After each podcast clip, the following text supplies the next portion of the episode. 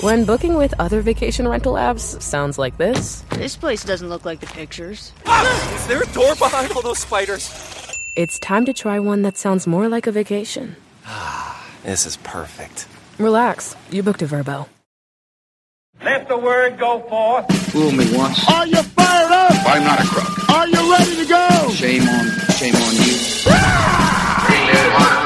It's Abe Lincoln's Top Hat, hosted by Ben Kissel. Fool me, we can't get fooled again.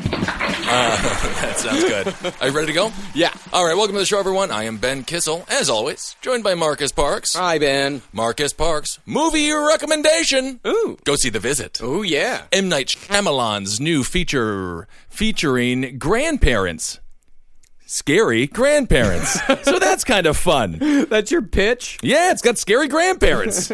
grandparents are supposed to care for you and love you. In this Yeah. situation, they do something different. My grandmother was terrifying. Well, there you go. You'll relate to the feature film then. It'll be more of a Parks family uh, documentary as opposed to a horrific story involving evil grandfolks. Uh, let's see. Thanks so much, everyone, for reaching out on Twitter. I've had a lot of fun conversations recently. My favorite tweet I got all week, Marcus. What's that? It was a snarky tweet. Oh. This guy said it, sent out my favorite tweet I've ever heard. Yeah, Ben, we get it. Joseph A. Bank is a nice jacket. but stop bragging about it. You're not impressing anybody. Clearly, the joke is lost on this gentleman. What's he wearing? Garbage bags? Joseph A. Cle- yeah, are Ben, those, we are get those it. hefty bags, Ben? Whoa. Oh, man. It was my favorite thing I've ever heard in my entire life. Yeah, Ben, we get it. Joseph A. Banks are a nice jacket. Stop bragging. You're not impressing anyone. Right. I loved it. So thank you so much for cheering me up uh, as I was bummed out on Tuesday. Most likely, I don't recall. All right. So we have our first casualty. In the Republican primary, Rick Perry is gone. He will not be participating in CNN's September 16th debate. He would, he would of course, uh, once again been on the uh, on the early show. He would have been, I believe, airing at five o'clock. Well, the big boys get to play at eight o'clock. So Rick Perry, this past Saturday, officially announced he is no longer running for the presidency of the United States of America. But this just in, new candidate has announced Pick Rary. Pick Rary is coming through. He does not have glasses, but he does seem to have a fake beard. Oh, my God. Isn't that fascinating? Pick Rary will be here in the debates. No, Rick Perry, the first casualty, never got a foothold. He was the definition of a doofus, and Yeah. he was the definition of everything that was wrong. Uh, perceived to be wrong with the Republican Party. He put his Rachel Maddow glasses on in an attempt to look smart, and believe it or not, folks didn't buy it because he's still dumb. Yeah, he gave it 100 days. 100 days is what he uh, should have given it. I'm happy that he had. I'm actually proud of the man. Yeah. Sometimes you have to realize when you're going to fall short and just stop before you completely end any chance of seeking political office in the future again. and that's exactly what he did. Can you imagine two JV squad games and he lost the first one? Devastated by the first one, Carly Fiorina was the big winner, and of course CNN snuck her on. They tapped her. They they uh they um pin uh they they what is it pin pin pin a pin They pinned her. pinned her pinned her like what you do on Twitter when you want to pin a tweet. Thumbtacked her they thumbtacked her onto the uh, debates there with the big with the big dogs on CNN.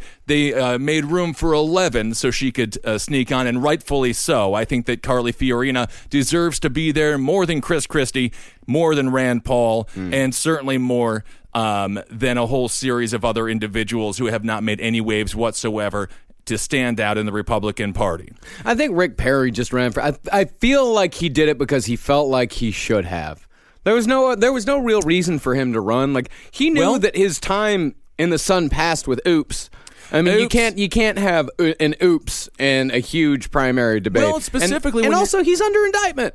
Well, that'll happen. and that indictment is ridiculous. Go and the research on the indictment is totally crazy. I mean, that's just that that takes place in Austin, Texas, of course, one of the Democratic strongholds. And basically, the, the indictment is just um, criticizing Rick Perry and indicting Rick Perry for doing what every single politician does, which is helping out somebody who helped him out previously in a campaign. Which I don't fully understand where that indictment comes from, and I don't think it has any solid ground. So that's good for Rick Perry, in my opinion. I disagree with the vast majority of everything that he has done hmm. in his political career, but I do believe that that indictment is nothing but political, dare I say, shenanigans. I'm calling shenads. But he announced that he will no longer be seeking the office, and I think that's good. So now we're all the way down to just a small 16. it's unbelievable. We still have enough players in the Republican Party to fill out two full NBA teams with strong bench reserves. Good God. So we're down to 16. The Republican debate is going to be absolutely fascinating. Ted Cruz has been aligning himself as much as he possibly can this week with um, with Donald Trump, I guess last week now. Of course, at the uh, repeal the Iran deal, the uh, the large the large gathering in Washington. Everyone got together to repeal the deal, but it's not going to happen. It's sort of one of those moot points. Even though I, ne- I don't necessarily agree with the deal, it is sort of like at this point beating a dead horse. But he wants to attach himself very, very much with Mr. Donald Trump because he knows Donald Trump, and this is what Ted Cruz admitted. Donald Trump gets the cameras, and Ted Cruz likes to be in front of the cameras, and I don't know why because someone should have told him, "Don't even look in a mirror." I mean, it's a it's a nightmare looking at this guy speak. He's a total, uh, you know, he's got one of these unlikable faces. He's a pig goblin. He's a pig goblin. All right, we can give that to him. Everyone's coming out very aggressively against Donald Trump now, really for the first time, because his hold on the uh, on the lead is going absolutely nowhere. I think people are beginning to understand that in order to take him out, you're gonna have to play dirty the exact same way that he plays, very similar to what the Detroit Pistons used to do to Michael Jordan in a little book called The Jordan Rules, where pretty much it should have just been one page and one picture, and that picture is of Bill Laimbeer, and then a quote saying "punch him." Just punch him. That's all the Jordan rules were. We're like, every time you see him, hit him. All right. I love Bill Laimbeer. Bill Laimbeer's the best. Back when white people could actually play in the NBA because there were no rules, it was much more like that game Arch Rivals, the great arcade game where it was very uh, very limited in the skill Yeah. of basketball. Mostly, can you throw a punch? You're my guy. Yeah. And then, of course, I believe at some point someone pulled out a knife in the game Arch Rivals, which wasn't that far off of what the Detroit Pistons used to do. And it's not that far off of what uh, Bobby Jindal, of course, the governor of Louisiana, is currently doing verbally to Donald Trump. This little worm of a man, Bobby Jindal. And uh, let me tell you a story about Bobby Jindal. I'm, I'm a good friend with a person who resided in Louisiana of Indian descent. And her parents, I told this story before, but I'll tell it again. Her parents donated a lot of money to Bobby Jindal. Bobby Jindal milked the Indian community of Louisiana for, for all that they had. And they had a lot of money. It's a relatively wealthy uh, community. And so Bobby Jindal gets elected to the governorship, and of course he runs on a very conservative, very evangelical platform, which makes sense. I mean, he does have the skin complexion of Jesus much more than W. Bush did, or a whole series of other evangelical types such as Mr. Mike Huckabee. I mean, Mike, Jesus would look at Mike Huck- Huckabee and be like, you're a glutton. Gluttony is a crime as well, my friend. you know. So Bobby Jindal won the nomination in Louisiana on the backs of a very, very wealthy um, Indian minority population that really felt some support for him. He was the same way that uh, evangelicals felt support for W, the same way that blacks felt support for Obama. Uh, the Indian community in uh, Louisiana were like, "This is our guy. He's going to bring change to the governor, uh, to the governor's mansion." in Louisiana. So the day that he's elected, he's going to give his, uh, you know, his victory speech, and uh, of course these speeches are filled with the who's who of Louisiana. So some people even had shoes, and one guy wore a button down, and another dude had a bolo tie but no shirt. But he was so close. He was so close to being the fanciest guy at the ball. A for effort. A for effort.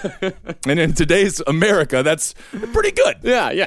Pretty good. So the day before he's about to go give his uh, acceptance speech to receive the governorship, he called up every single Indian family that again donated millions and millions of dollars and demanded that the wives don't wear saris, which is the traditional Indian uh, garb, and the husbands don't wear uh, traditional male celebratory garb uh, that they would wear in their home country because he wants to look very evangelical Yeah, and lo- very white. Yeah, of course. He wants to be he wants to be one of the good ones. He wants to be one of the good ones. And I'm not even saying that this is something that I understand. When you're running for the governorship and you're a brown person and you're in Louisiana, you've got to go so far to the right and you've got to you've got to um, praise Jesus more than any other person on the face of the planet Yeah, oh, yeah. in order for people to be fully convinced that you don't like some eight uh, armed nine legged goddess who uh, you know refuses to eat a cow. So Yeah. Then you got to switch from P-ish to Bobby. Right, and of course he has a very good ex- uh, he has a very good reason for changing from Piyush to Bobby. He said that Bobby was easier to say, and he's right. Okay, but I guess so. He just he went he went to school one day. This is a true story. I believe he was five or six years old. He went to school Piyush. He came back Bobby. His parents said, "What the hell happened?" He's like, "This is just going to be easier for me." and I think they all could, they were just like, "Okay," but you know, I don't even I don't mind that. Yeah, that's fine. You, have to do what you have to do to assimilate into this culture. And honestly, he gave himself an easier life being known as Bobby as opposed to Piyush because you can imagine middle school, PP, P on you, Piyush, you know, Oh, whatever. Yeah, yeah. And you know, even Barack Obama was Barry for decades. Of course. And you know, Yeah. my older brother, his name is Eric. Mm. Eric Kissel. You know his original name, his real name? Bartholomew. That's true. My na- my parents named us Bartholomew, Christopher, and Benjamin after the three tribes of Israel. Wow. And uh, this is how evangelical my parents are. I think they like Ted Cruz. Despite the goblin-like features. Pig Goblin. Pig, pig goblin. I apologize. I want to. I want to get that right. Yeah, yeah, yeah. That's not. He's no regular goblin. Here on Abe Lincoln's Top Hat, we don't like to get things wrong. He's a pig goblin, not just your average goblin. Yes. Okay. So my my brother was named Bartholomew, which is obviously Bart in the short term. And what does Bart rhyme with? I bet you you can guess it. Uh, far. Fart. Bart the fart. Okay, so until sixth, seventh, eighth grade, he was called Bart the fart. And he would come home and he was and he was crying. He would always he's gonna kill me. He listens to the show. He's gonna murder me for telling this story. But I gotta do it. Eric. I'm sorry. I gotta do it. This is I'm I'm trying to actually uh, I'm actually sympathizing with uh, Mr. Jindal on this one issue. Uh, so he was called Bart the Fart on a regular basis. He would come home crying. Eric was his middle name, which was the name of my grandfather. So he went with Eric, and uh, I'll never forget it. When he, I believe people used to um, really kind of push them off bicycles and, and things like that. Yeah. We're a tall family Top heavy. top heavy family. the Kissels are not meant for bikes. You know, we have a long stride when we walk. Yeah. So we don't need the bike. We'll get to the finish line the exact same time your Lance Armstrongs of the world mm-hmm. begin their journey. Well, uh, and if we begin the journey at the same time, we'll end at approximately the same time as well. So Bart the Fart, it was demoralizing. Bobby Jindal, formerly Piyush. Anyway, he's coming out and attacking Donald Trump not on policy hmm. because this is not a policy election. This is this is the cult of personality. This is a very extra for the I mean, all elections tend to be personality based, right? Because, you know, and we've discussed this previously, there isn't that much difference between these parties. Everyone agrees that capitalism is the way to go. The vast majority, except for Donald Trump, don't, ma- don't bring it up, Marcus. Fine. Don't, I'm don't make me bring it up. You brought it up. Oh, okay. I did. That's right. Hmm. Interesting. Interesting how I did that. and then blame me for it. Oh, okay. Very good. But all of the people agree that they are going to have to seek outside lenders and outside financiers for their campaigns. The vast majority of these people are playing with inside a very, very small circle of political uh, government thought of uh, very similar ideo- uh, ideologies. Right. So when it comes to like a substantive a substantive policy debate, it's much more difficult to have because you would have to really get into some very uh, specific details when it comes to taxation, when it comes to um, uh, different sorts of fundings. What, what what would you like to fund? What wouldn't you like to fund? Right. Yada yada yada. So uh, obviously, the cult of personality is really what's the most important thing, and that's where Bobby Jindal is going after Donald Trump, and he's the only one to really go after him in this way. Other people say Donald Trump isn't a conservative. They say he's, uh, you know, he is, uh, he alienates too much of the base. He's not a Christian. But Bobby Jindal is just straight up like he's a jerk off. That's pretty. Bobby Jindal just gave a speech and just said what a lot of people think about Donald Trump, but then again, a lot of people also agree with Bobby Jindal, but still love Donald Trump because they like the fact that he is your carnival barker. He is your entertainer in chief. Yeah. He is, you know, but th- this whole idea that uh, an entertainer in chief can't be elected is completely untrue. Because you remember in 2008 when Barack Obama was running, hmm. when the Bonos of the world, when Madonna, when MTV made him God. Yeah. When every single person who mattered in pop culture, in youth culture, any person who wanted to be perceived as cool on television, they all came out in support of Barack Obama. And the biggest diss on him, John McCain made it on a regular basis, and Bill Clinton, when he went back to being Bubba, Yeah. speaking of name changes. Bill born Bill, and he came home one day and he was like, Mom, I'm Bubba. And she's like, Why? He's like, I think it'll make me more liked. okay. the exact same reason that Eric changed his name and Bobby changed his. Yeah. So uh, that was the biggest complaint about Barack Obama was that he's just an entertainer. He's the celebrity president. Yeah.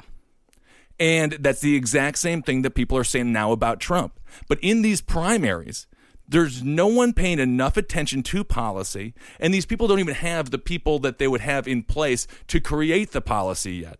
Mm-hmm. Because they don't know if they're going to be there. These campaigns are still ramping up. I mean, again, there's 16 people now running for the presidency of the United States on the Republican side. So Donald Trump doesn't have any, he has no reason to really actually have to express and articulate policy. And Bobby Jindal could try to run on his record in Louisiana, but currently his poll numbers are at 33%. So I think this is the attack that he's trying to take on Donald, but it's not going to stick because, as we saw with Barack Obama, a two term president, people don't mind the idea of a celebrity in chief any longer. Well, and it's also this has been uh, ramping up for a while now. Uh, this sort of celebrity who doesn't have a whole lot of experience in chief because Donald Sure. Trump has no legislative experience whatsoever. Barack Obama had what was two term senator. He was a one-term- one term senator. Barack Obama and Ted Cruz have the exact same narrative. Both one term senators, both questionable birth certificates, although we know for a fact that Ted Cruz was born in Canada. So that's very, very bizarre. Extremely inexperienced and both running at the age of 44. Obviously, Barack Obama is older now because time works. wow, Ted Cruz is forty four. He's a very young man. oh Jesus! I thought he was in his sixties. Well, he looks like he's maybe he's a chain smoker. I don't know what the guy does yes, behind Big doors. goblins don't they don't age well. Well, believe it or not, they don't, Marcus. it's very, very sad. Yeah, but and you saw, you know, Ronald. You know, everyone forgets that Ronald Reagan was an actor, and that's what everyone said when he first started running. Like Ronald Reagan's running for governor of California. They're like, Ronald Reagan, the the guy that was in Bedtime for Bonzo. Right. Like, yeah, and then he won, and then it's Ronald Reagan is running for president. The actor. Uh, Well, after the third time he was able to win, he was laughed out of the building the first two times. Really? Nobody thought he was going to win. It- yeah, it took him the third time. They were just like, "Just come back when you almost have Alzheimer's." you know, that's when we that's when we want you, Ronnie. come back at the end. And then the NWO was like, now we can control him because his brain is weak. So this is Bobby Jindal, and he's finally getting some airwaves. Uh, he's finally getting on the airwaves with these personal attacks against Donald Trump. But Donald Trump, again, this is so bizarre at this point now. Everyone thought this candidacy that Trump is attempting to get uh, from the Republican Party, everyone thought it would be done at this point. Everybody. And it is it is sticking around and it's not going anywhere. And now it is officially part of his brand to be a jackass. Yeah. People discussed when the first uh, major gap, I mean, there's so many gaps. What we used to perceive as gaps are now becoming perceived as charismatic, charming, and again, part of the Trump brand. When he called Megyn Kelly, when he said she was bleeding from her whatever, and I do believe he was talking about her nose because that'll happen on a regular basis. I've been on planes and I've seen people do it. from a whatever. Whatever. Carly Fiorina, he made fun of her. He discussed her face. Yeah. Discussing how how could anyone vote, vote for a face like that? This is offensive on on its face, right? But then of course he uh, rea- he uh, retracted the statements. Yeah, well, he retracted in a way where he just said he's like, no, I wasn't talking about her looks. I was talking about her demeanor. He's like, you know, because she, you know, failed at HP. She lost her Senate race in a landslide. Right. Uh, and that's what he's saying. He doesn't like her persona, her demeanor, her punim, So as get- the Jews call it. Jewish people. The Jew. All right. What's So, wrong? You can get down in the mud with Donald Trump, but you're never going to win that war Yeah. because you're not. Uh, you know, he is a. If you're a, he's a sumo wrestler, Yeah. and Bobby Jindal. You know, he's just starting to put on weight now. Yeah, you, you can't get into the ring with a sumo wrestler when you're just like, I had three big meals yesterday. I'm going to get in there. It's out of Bobby Jindal's character. It's 100% in Donald Trump's character. And that's why you have on the other side of the um, emotional aisle, the other side of the uh, character aisle, you have your Ben Carson. Who is number two in the polls? He's doing extremely well, and you could not paint two more, two pictures of uh, pictures of two more different people. Uh, obviously, both physically, but then with with the uh, mannerisms, with the cadence, with their entire approach to running for the presidency of the United States. The one thing they have in common is, of course, none of them have previously um, sought nor sat in any sort of public office, for better or for worse. In this situation, it's for better. So Ben Carson is rising in the polls not because he's attacking Donald Trump. He has attacked him a little bit. Donald Trump has gone back at him, but this is going to be a very interesting uh, dichotomy because neither of them. Donald Trump is smart enough to know that at some point in time you can't be perceived as picking on the person who is loved and who is also loved because they're extremely nice, hmm. compassionate, and intelligent. You know, Carly Fiorina, he can get away with picking on her. She doesn't have the largest voter support right now at this point. I think she's going to do very well in this next debate. Jeb Bush, he can say whatever he wants to say about uh, about Jeb Bush because the Bush family, first of all, they killed Kennedy. We all know that. Second of all, they've ruined this country for the past 25 years. Yeah. And they're they're so established and so unbelievably well liked that uh, I mean, um, well known and uh, and successful that you can say whatever you want to say about them.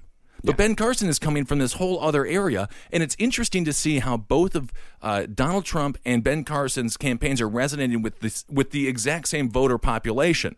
Right? I mean, a lot of women love uh, Ben Carson. Donald Trump is surprisingly up 9% with women uh, in the Republican Party, obviously. Yeah. It, but it's very fascinating to watch two different personality types rise in the polls at the exact same time. Obviously, Ben hasn't quite caught Donald yet, but with completely different strategies. Going back to the Detroit Pistons Chicago Bulls analogy, the Chicago Bulls were athletic. They were be- beautiful to watch. Everyone, you know, it was it was Showtime. It was not Showtime. That was Magic. But it was it was uh, you know it was. Um, it was the airman. It was like Michael Jordan was like he was like a ballet dancer Yeah. when he played basketball. I mean, it was crazy to see what he could do. He was so fast, no one even was able to touch him. And then you had the Detroit Pistons, uh, and of course the Bulls are Ben Carson. And then you have the Detroit Pistons who are just like before the ball is even thrown up to tip off at the beginning of the game. Bill Laimbeers twaz the guys in the balls. He just like twazzes people in the nuts. You know, you you got uh, you got you got uh, Mahorn out there. Oh, yeah. you know, just doing an insane, crazy. He's, he's short checking people. Isiah Thomas is just saying random anti uh, gay slurs to some people. you know, totally different strategies, but they both met in the finals for a reason because both of those are winning, uh, winning approaches to having uh, success. And you look at Ben Carson, I think that he's for real as well. I really do. In the Republican Party, there's also let's not take in, let's take this into account. A lot of people thought the verse, the first black president was going to be a Republican. Yeah. If you remember, Colin Powell. Colin Powell, Colin Powell, Colin Powell. I think it's is it Colin? I hope it's I hope it's Colin. for, Definitely Colin. A colon is a I think it's Colin. no. A colon is a, I know is a what a- shit organ. I, it, well, it's a very needed organ, Mr. Parks, and I don't think Colin's parti- particularly care for how you're talking about him. It's truth. It, Hey, it, it is hey, a hey, hey, I'm just- necessity. I'm just saying what we're all thinking, huh? Well, I like you. then I like you, Mr. Parks. But you know, the Republican Party has been sort of looking for to to shed that narrative that they are a whole bunch of racist, bigoted, uh, pieces of trash because they're not. Obviously, this is half of the country, and half of the country is really. There's no way that half of this country is full of hate. There are there are pockets in the in the uh, in the left side that vote Democrat that are just as hateful as the pockets that vote out of hate uh, in the right side. Oh, I'd argue that more than half of this country is full of hate. Seventy percent. I'm in. I'm, I don't believe it. I'm just saying 49 percent, 51. I, I'm giving. I'm giving the. Uh, Got to give the majority to love here. But uh, so Ben Carson coming in, I think that a lot of Republicans really do want to find as the uh, the great white hope uh, notion when it comes to athletics, especially uh, particularly in boxing. I think there's a, a, large subset of the Republican Party that really enjoy the idea of getting some diversity into the group, getting some diversity back uh, into the Republican brand. Because of course, you know, up until the '60s, the Republicans were considered relatively progressive. Yeah. the Democrats were the ones that were extremely fascist. Yeah, and, And, they- uh, that got well. That got flipped by the Civil Rights Act by LBJ. Of course. Yeah, But I think that helps I think that helps Ben Carson out. I really do because there's a lot of people looking the Republican Party this is definitely a year of rebranding. they're and that's doing why it. that's why Bush is doing terrible. That's why uh, that's why Perry had to drop out. That's why Fiorina is coming up in the in the in the rankings. You know, I mean, it, it is a year of rebranding for the Republican Party. The problem is that they're the it, it- you, you got to ask which brand is going to work. It's the Republican Party trying to rebrand themselves one way, and Donald Trump trying to rebrand it another way. And Of course, this is what I'm saying. Yeah, but if Trump, if his brand gets on it, then oh boy, that racist statement is just going to s- stick with it because they're not. If uh, if Trump gets the nominations, like no Hispanic vote, no Asian vote, done. Probably no black vote either. Like any minority vote, No, you is know what? To be I'm going to say this.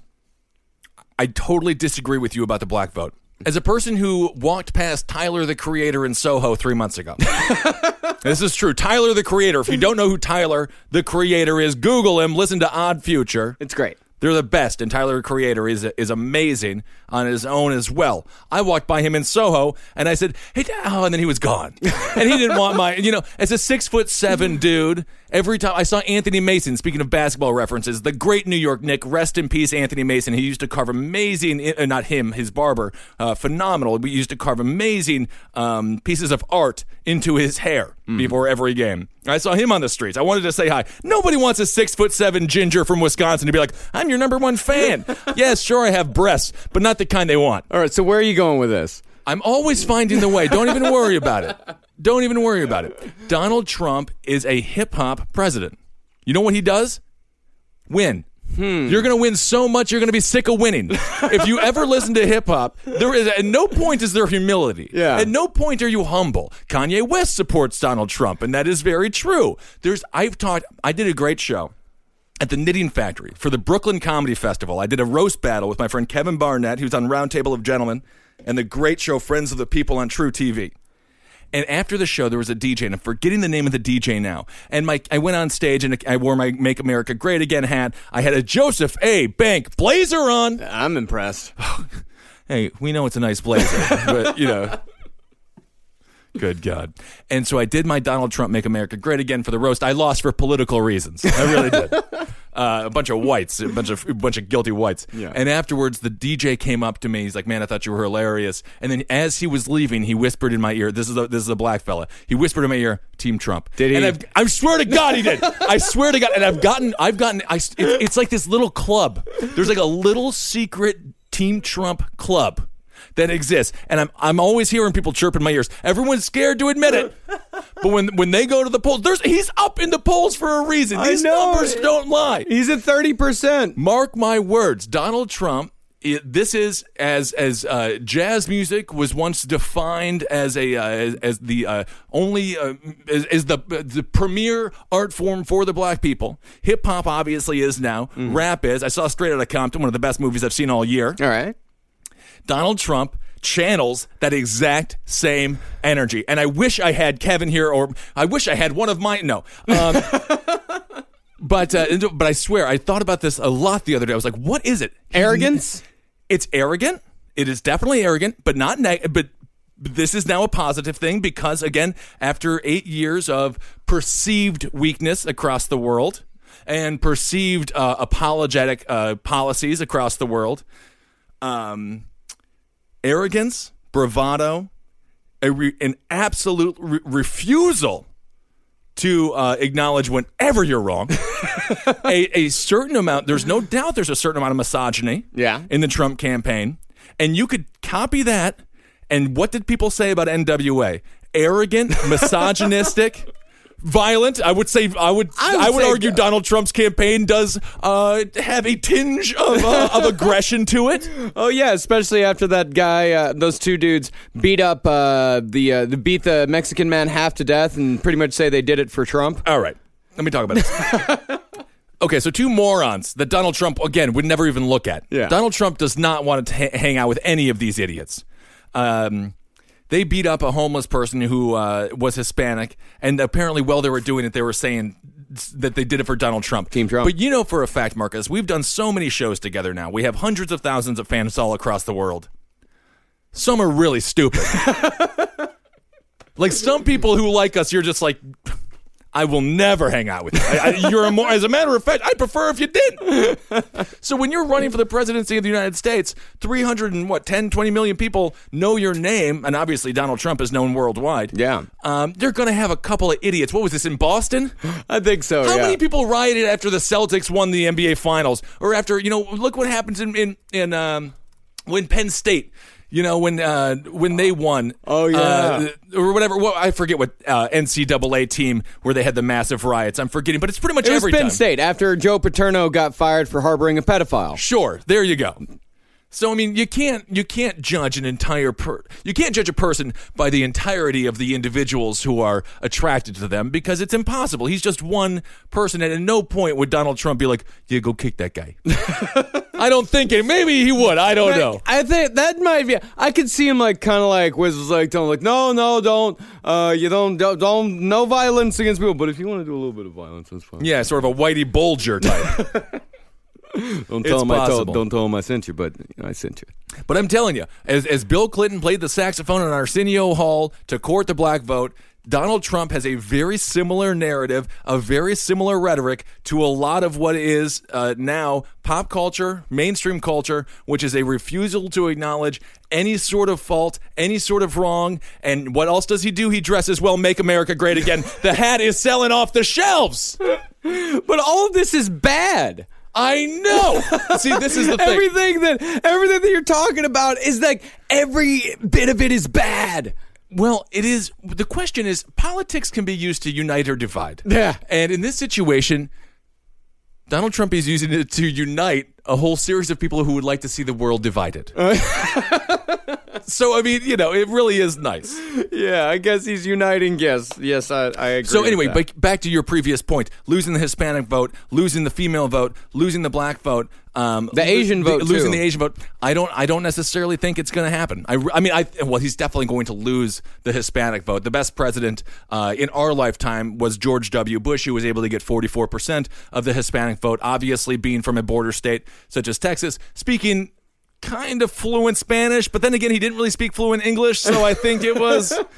yeah, Bush, Bush, Bush always did well uh, with uh, with the Hispanic vote uh, in Texas, in Texas, and in uh, in the general election. He's pretty much the only one. And of course, Jeb would do very well with the Hispanic vote as well, but he can't find any foothold whatsoever. Oh, he's just flailing. Um, anyway, let's talk briefly about Jeb, and I want to get your comments about Bill uh, Joe Biden. Oh, yeah. on uh, Stephen Colbert because you made a prediction on the last show. I want you to uh, address it, but just really quickly, once again, just closing up on Donald Trump. I do believe there is a narrative there that is resonating with a lot more than just the bigots of the Republican Party. I think it plays to a larger narrative of the United States as cliche as it sounds, wanting to feel um, powerful again. Yeah. Wanting to feel as if we have a place in the world again. And I think that's something that he really uh, plays into. And then, of course, you have the Ben Carson side that uh, resonates with people who uh, love this country and who also want to see this country do things in a different way, but with a more intelligent, humanitarian, and a shrinking of the government, but with the um, sh- they want to shrink the government, but they also want to have a uh, a sense of um, goodwill from around the world. And Ben Carson would get that goodwill, perceived goodwill from around the world. Yeah. You know, you have you have Donald Trump, who the world would be like, oh, fuck. I can't believe I have to talk to this guy for four years, but you have to. Yeah. And then you have Ben Carson, who I think would do a good job of shrinking down the government, who uh, would come across as extremely liked and extremely lovable. But the downside, and the, and the people across the, you know, uh, the foreign leaders across the world would be like, oh, good, I can deal with this guy. I can work with him. Or you have the Putins of the world who would be like, I will destroy him. But Ben Carson, he's pretty backwards on social issues. Well, of course, he's very backwards. I mean, you know, Ron Paul and Rand Paul are very, very pro life. Ron, Paul is very pro life because he worked in an abortion clinic for three years and he saw a whole series of done, uh, uh, fetuses thrown into garbage cans. And uh, and it, we really traumatized him at an extremely young age. Yeah. So this is where he is. A lot of the people in the medical uh, industry do tend to be pro life because they've seen a lot of what it is on the front lines. The exact same way that you have a war veteran come back, like a John Kerry type, who is no longer a hawk. When you came back from Vietnam, it didn't matter if you wanted to go kill every single Viet Cong out there. You came back and you were like, let's give peace a chance like because was they were on the front lines. useless. Right. And I think that's what that's sort of where Ben Carson Yeah. comes in. I understand that, but I don't think that because one person has a traumatic experience with that, that it, they should outlaw it because it makes them feel weird. Yeah, I mean, And I think that's happens. I think that's a lot of what social issues are in America is that people think because something makes them feel weird that it shouldn't be accepted or out. It's the Well- exact same thing with like gay marriage and all that. It makes Kim Davis. It makes her feel icky. So No, no, but that's not the thing with abortion. I mean, when it comes to abortion, when it comes to uh, when it comes to policy, when it comes to government, I mean, when when the when the rhetoric behind defunding Planned Parenthood comes around, and we talked about this previously on the show, Planned Parenthood they get uh, roughly four hundred million dollars, five hundred million dollars from the federal government. They make up for thirty percent of the um, country's abortions, and of course, Planned Parenthood says that the money that they get from the federal government doesn't go to abortions, but that's not true because the money that they get from the federal government goes to a uh, a um, whatever program they have to have, and they can take that money from that program they would have previously had and then put it into abortion. So there, there is it's a shell game. So uh, it does go into abortions. So the cre- the question is, if you don't believe in abortions, do you want the federal government to have any sort of say or to have any sort of financial um, input on Planned Parenthood's activities if you are a person who is staunchly against uh, abortion? So that's so that's sort of the re- the Republican argument against it. It's not so much that they're against, uh, they don't want any abortion across the country. It, well, I mean, I think in a perfect world they would. yeah. But uh, the w- the way that the argument is made from a governmental level is just like, why is the government financing any sort of abortion whatsoever? Because half of the country, and really, I mean, a solid half of the country is uh, is extremely pro life. Yeah. and uh, it's a very hot button issue. So I think that's sort of where the Republican narrative on um, on being pro life gets lost. They they have a difficult time articulating even if like even if you are pro choice. I'm pro choice. I don't know if the government should necessarily be gi- giving money to Planned Parenthood. I mean, there's just so much emotion involved in There's it. so much emotion, but at the same time, what if they were giving something to the Knights of Columbus, the KKK, or something? like I mean, what if they were giving money to a- an organization? What's something that you were staunchly oppose? Uh, I would say Nazis.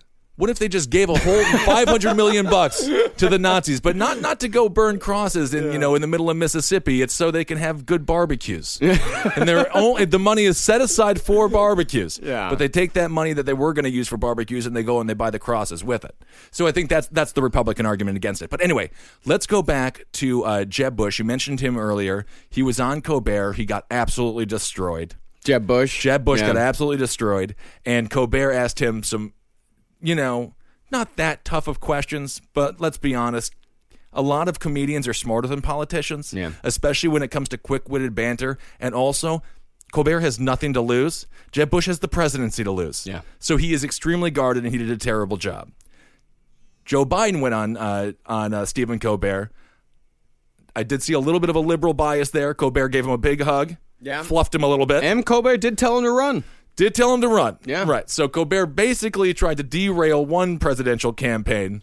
Well, uh, the next presidential candidate came on, and he was just like, I will do whatever you want me to do to see that you're the next president of the United States. Please. But you had made a prediction on the last show, Mr. Parks, about what Joe Biden was going to say on Stephen Colbert. I mean, I did. I did. I thought that he was going to come out. This was going to be his announcement that he was going to run for president. That he was Right. going to wait for a place where he could get a gigantic national uh, stage. He could get a lot of applause. It would be a real good video clip to play over and over again. Him announcing that he's going to run for president. Right. And the entire place going nuts. With the arguably the biggest comedian in America today sitting right next to him and a cultural icon Totally. that will endear him to millennials. It was, I mean, optics wise, it would have been great. Oh yeah, and compare that with Bernie Sanders, who sort of announced that he was going to run on, uh, The- on the Larry, Larry- Wilmore show.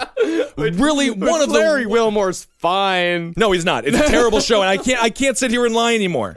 I'm never going to be on the damn thing. It doesn't matter. It's the worst show in the history of shows. My our friend Kat Timpf was on that show Yeah. where Bernie kind of announced that he was going to run for president. So you're right. To your point, this would have been a great stage for Joe Biden. It would have been, but uh, it seems like like I, I really don't know whether his uh, I guess reticence about running has a lot to do with his personal uh, misgivings or with his family's personal mis- uh, misgivings because it's like it you kind of get the feeling that he's uh, kind of coded saying like you know I'd love to run for president but my fucking wife is won't let me Yeah, You I mean, I don't it's- know, though. it's it could be that but it could also be that he's just tired And I think that he deserves to be tired. Yeah. Oh, you know, yeah. I have a lot of respect for Joe Biden. I really like him. He's a great Rust Belt uh, Democrat. He's a wonderful, you know, just a, a real good, classic union uh, Democrat before everything got more. Well, I guess the unions have always been fairly corrupted, but what is it? Uh, but he's a, but he seems like a very very good guy. The loss of Beau is so unbelievably stressful. He's 72 years old.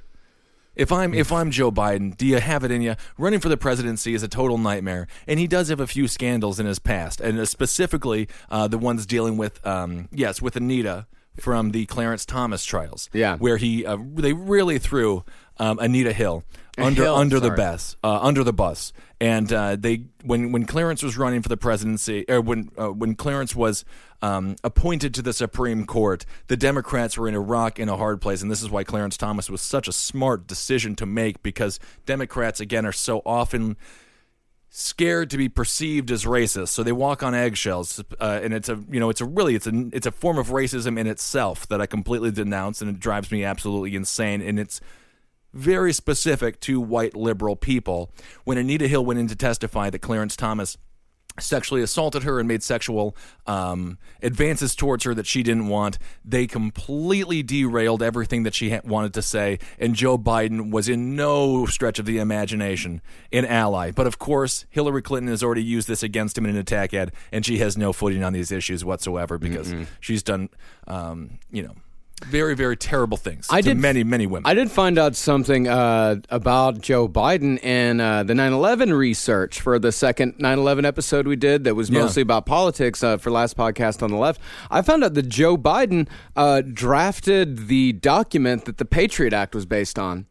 That there was the reason Mm-hmm. why the Patriot Act was passed. You remember, it was passed in 20 days, and it was a 3,000 page document. The reason why is because Joe Biden, a few years earlier, had drafted pretty much a, a national security wet dream wish list. I guess would be the best Right. way to put it. Yeah, and he had uh, he had drafted that years earlier, and they used Biden's draft to uh, to draft the Patriot Act. I thought that that makes me think of him a little less. That makes me a little apprehensive. Well, you of know. I mean, all of these politicians are constantly drafting bills. A lot of these times, uh, the corporations will draft the bill and just send it over to the politician and have them sign it. That was, of course, the McGovern situation when it came to uh, the um, the dietary guidelines. It was literally made by big food corporations. They sent it over to McGovern, and he's like, "You just ruined every single thing that I wanted to get accomplished in this bill." And of course, he was forced to sign the. Uh, forced to sign the thing.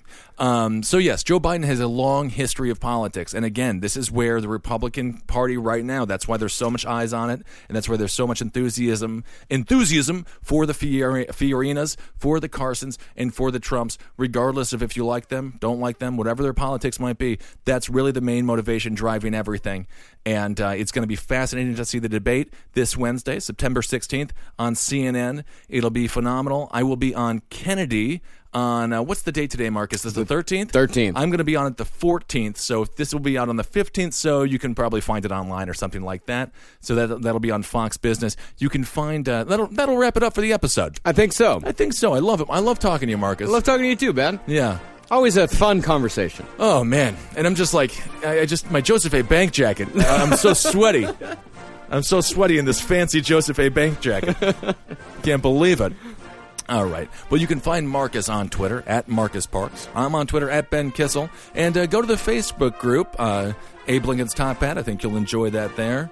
Oh, and we didn't get to talk about Syria, but we'll talk about that at another time. Yeah, well, yeah, the series not going anywhere. No, no, it is definitely not. Um, all right, everyone. Thanks for listening. We'll talk to you soon. For more shows like the one you just listened to, go to cavecomedyradio.com.